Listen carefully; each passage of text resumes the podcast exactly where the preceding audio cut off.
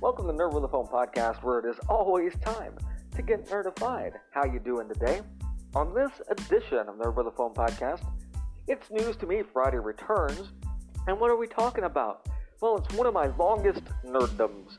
All right, the Loch Ness monster. Has the mystery finally been solved about the Loch Ness monster? Some scientists seem to think so. I want to go a little in depth into this next here on Nerd with a Phone podcast. Won't you please stay tuned?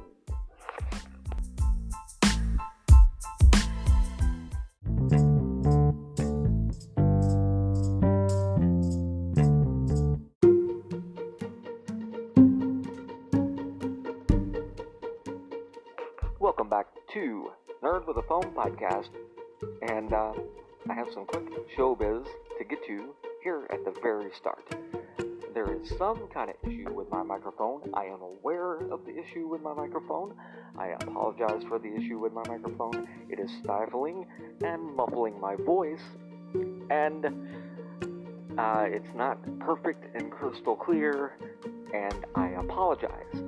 But I think I can still be heard well enough to go ahead and do this episode. I have to do it, man. I gotta talk about it. It's the Loch Ness Monster. I have to make this episode. And so, what what's going on with the Loch Ness Monster and everything like that? Well, first, a little bit of background on myself. Basically, uh, when I was a kid, as many people, as the British Prime Minister actually said himself, um, when I was a 12 year old boy, I absolutely believed in the Loch Ness Monster. Um, Nessie, Nessie is real, alright? Um, so as the Washington, though as the Washington Post reports, um, there maybe that's not a fair statement that Nessie is real, but the possibility of Nessie being real just got that much closer and that much more.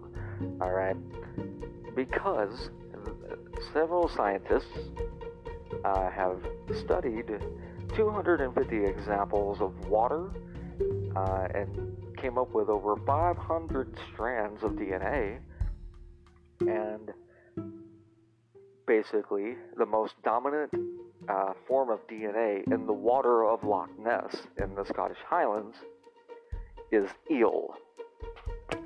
And as soon as the scientists came back with that conclusion, as soon as they came back with that conclusion, and I saw the reports that that was what they had found, um, I remembered some conversations that I had had with my mother's father back when I was in fact a 12 year old boy. And he had told me that most likely, that most likely Nessie was real, and she would be a giant river eel. So as soon as I had seen the Washington Post report and read that, I was like, yeah, one more piece of confirmation to my brain that my grandfather was one of the smartest people to ever walk the face of this planet. But I'm sure a lot of us felt that way about our grandfathers, right? Alright, and you might be saying to yourself, okay, why is he bringing this up? Well, alright, this is for a deeper discussion into Nessie and how my um, my enthusiasm and love and spark for the mystery that is the Loch Ness Monster um, came to be. But before I tell that story, um, just to clarify things and list some sources here, my source for this information for its News to Me Friday has came from the Washington Post report available at thewashingtonpost.com and it's from the September 6th edition. September 6th, 2019 edition of the Washington Post online and that would be, of course, the information pertaining to um, how much of um, how many DNA strands they found and how how how much water they measured. You know, that information was gleaned from the Washington Post.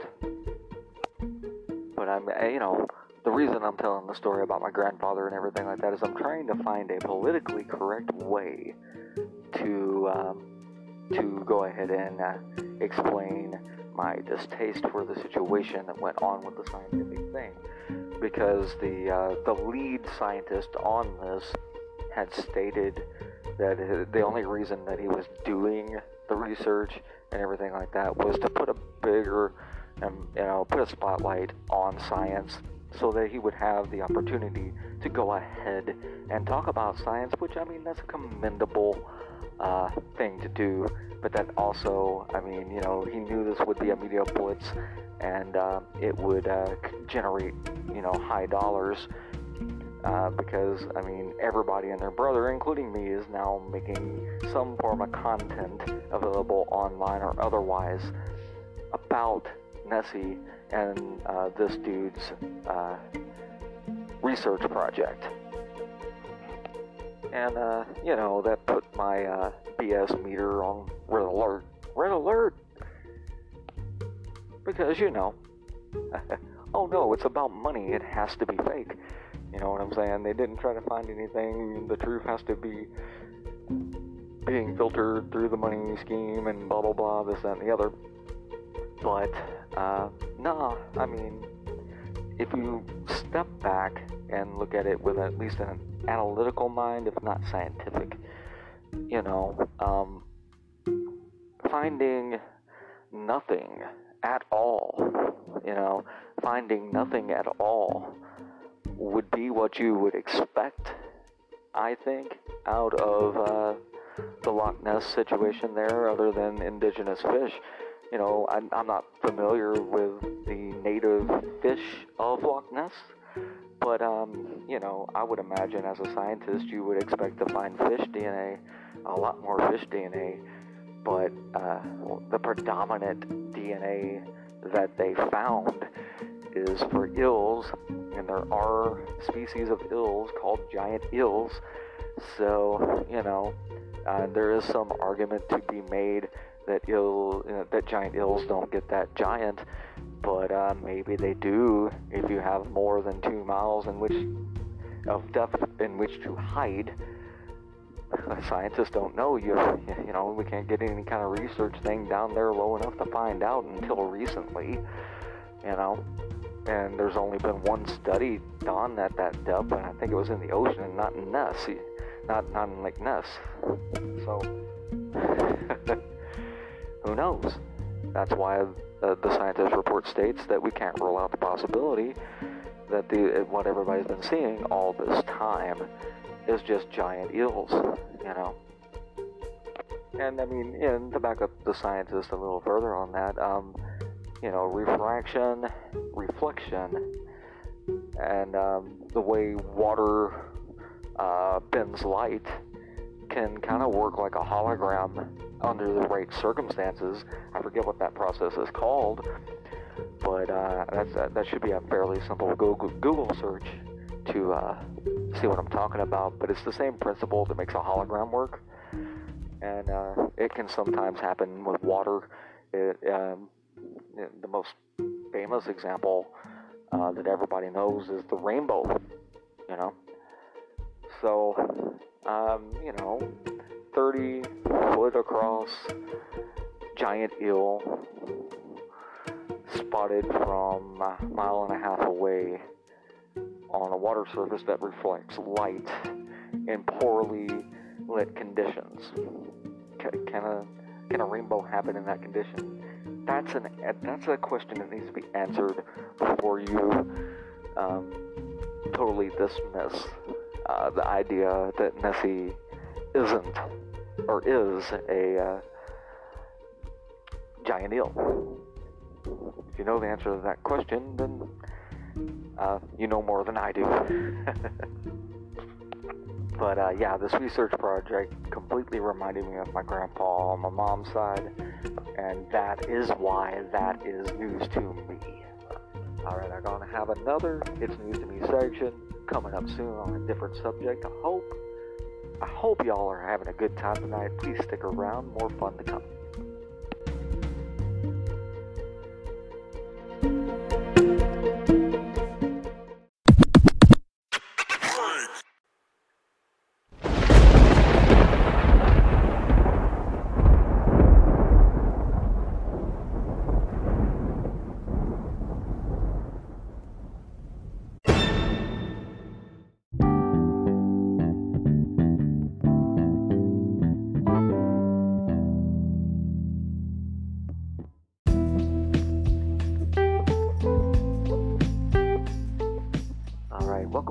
It's News to Me Friday here on Nerd with a Phone podcast.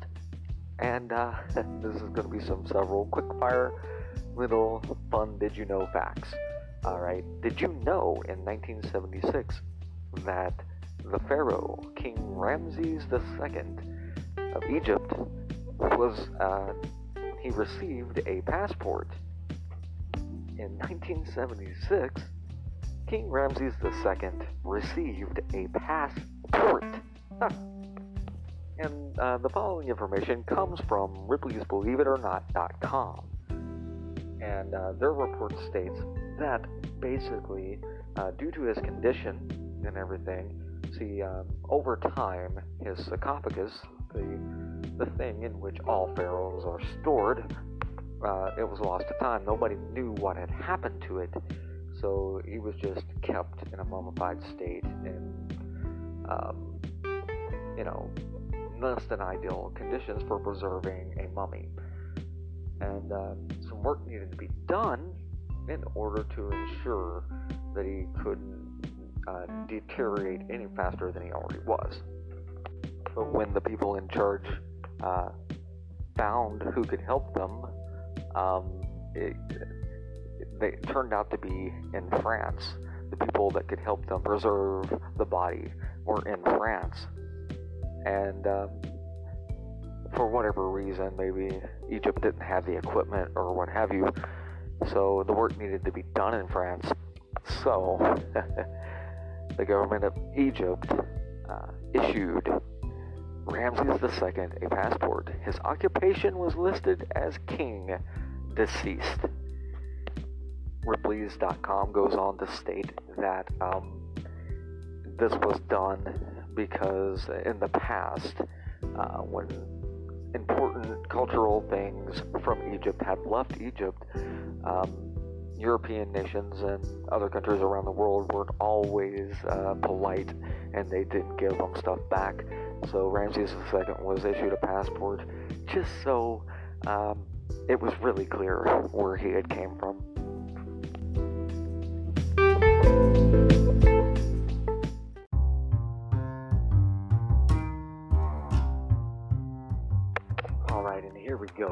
On Nerd with a Phone podcast. Uh, our next item comes from NPR, reported on August 29th, 2019, and shared from Associated Press.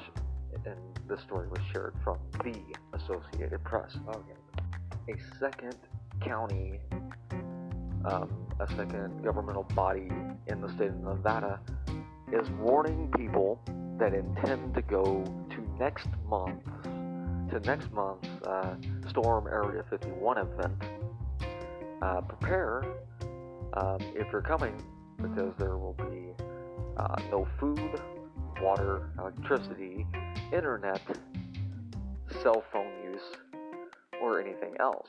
Uh, these are the things that the AP report stated, and uh, I'm summarizing here, obviously. The report goes on to explain the reasons why that would be, and it's just due to the expected volume of people. Um, if as many people who want the storm Area 51 on social media actually show up, um, there will be no gas, uh, no food, water, or anything else because it will all be sold out. And uh, this is from a neighboring county to where Area 51 is.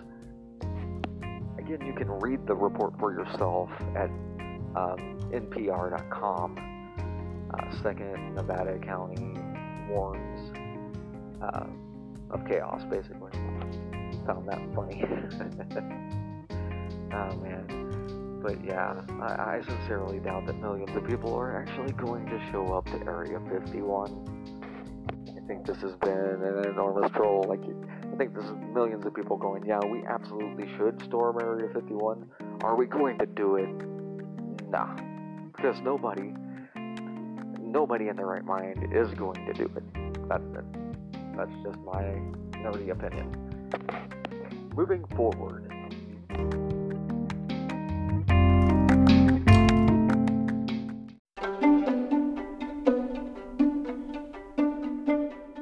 So yeah, you know, if you're going to Area 51, maybe take an RV and, um, you know, bring your own toiletries and food supply because there's not going to be uh, anything there for you. According to, you know, according to Nevada officials. And so, yeah, we're moving on. Um, basically, yeah, cue the wah wah wah music. So, yesterday or today, depending upon when you listen to this podcast and when I finally get it uploaded, uh, uh, India has uh, attempted a unmanned mission to the moon, which was so close to success that you could taste it, um, but it didn't work. Um, it uh, they lost communication with the landing vehicle on the moon on the moon's south pole uh, when it was only 1.3 miles away from touchdown. And in the uh, quick unpacking that's been done for this news cycle, at least, um, any India reports back that um, the failure happened during an automated process uh, in, during a 15 minute window in which ground control had no control. That all the onboard computers had to do the work and do everything perfectly in the right order. And um, to find out exactly what went wrong is going to take time. They have to wait uh, for the orbiter, which is which is still in operation, uh, to receive, hopefully receive transmissions from the craft, the landing craft, to let them know precisely what went wrong. I mean, seriously though, India has the world's largest population, and they are pretty well, uh, of the developed nations, the only country left to have not put something on the moon.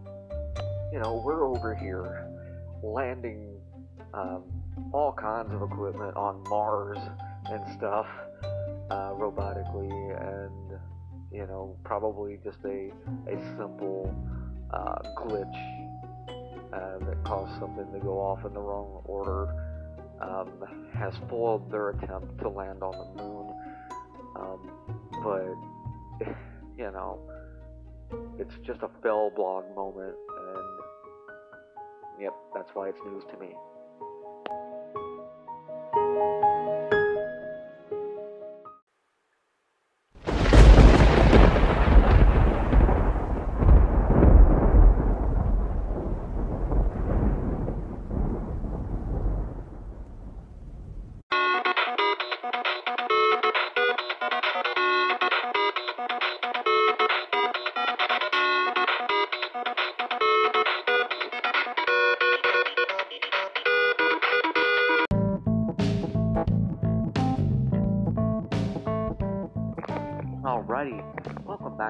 Episode. As the music told you, I've got another bit of It's News right here that's video game related. But this is just going to be a short little segment, two minutes thereabouts. Uh, if you want a full video game kind of thing going on, you should go check out the most recent episode, other than this one, which is Zombie Telltale Games. I'm pretty proud of that. It's only got a couple of listens right now. Alright, that's fine. But please go check that out. Worked super hard on that. Anywho, the report that I am making right now, uh, I want to talk about Swag Bucks Live. Now, I do not have any sponsorship from them or anything like that. I have yet to check it out completely. But um, if you're not familiar with swagbucks.com, it's a point-based situation over there. Surveys or opinion polls, and um, you get one point equals equates to one dollar, and then you get so many points, and then you can cash them in for real cash or prizes from their website or whatever. But uh, Swagbucks Live is a trivia show um, posted every Monday through Thursday, goes live at 6 p.m. If you have time to participate, I recommend you do it. Um, And I mean, it's just a quiz show. And as one of the Google reviews says, when you win, it kind of feels like you're a champion on Jeopardy. And like I said earlier too, I uh, I haven't had a chance to play it yet. Uh, mainly because in earlier versions of the app, uh, it would crash on my phone before I even could get it to load. But they recently updated and patched it uh, just, uh, that basically stops things like that from happening. So I can't wait until Monday at 6 o'clock when I can go ahead and give this a whirl, man. So there will be a follow up on uh, what I think about Swag Bucks live on the next episode of our Podcast. And yeah, yep, yep, yep, it's that time already. Yep, we've already ran out of time. I'd like to keep our Phone podcast short. Um, so I just wanted to state real quick again what Nerd with a Phone podcast is. Uh, at Nerd with a Phone podcast, we say get nerdified. And what does it mean? It means we get happy. So it's just things that make my existence happier. Simple as that. Um, I also wanted to go ahead real quick and remind everybody that may be interested. The Nerd with a Phone podcast store is up on Bonfire. Nerd with a Phone 1 on bonfire.com. Just go over to bonfire.com and type in Nerd with a Phone and you will find my stores, the, the things I have available, including my most recent project, a premium tote Not Another Sports Report, which I'll be working on next next month's episode in the next week. Uh, got a few contenders for what uh, the next episode of Not Another Sports Report will be. Uh, haven't quite decided yet. That's part of the fun of the process for me. I apologize, but as soon as I know, you will know. If you follow Nerd with a Phone 1 on Twitter. Alright? Anyway, what did we learn today?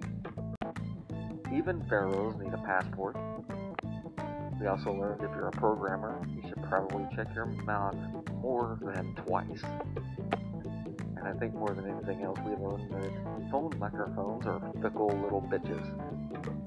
Anyhow, I'm Charles Haig, a nerd with a phone, your host. On behalf of myself and Dreadful Rock 574, and you, the listener, to anybody new, thank you.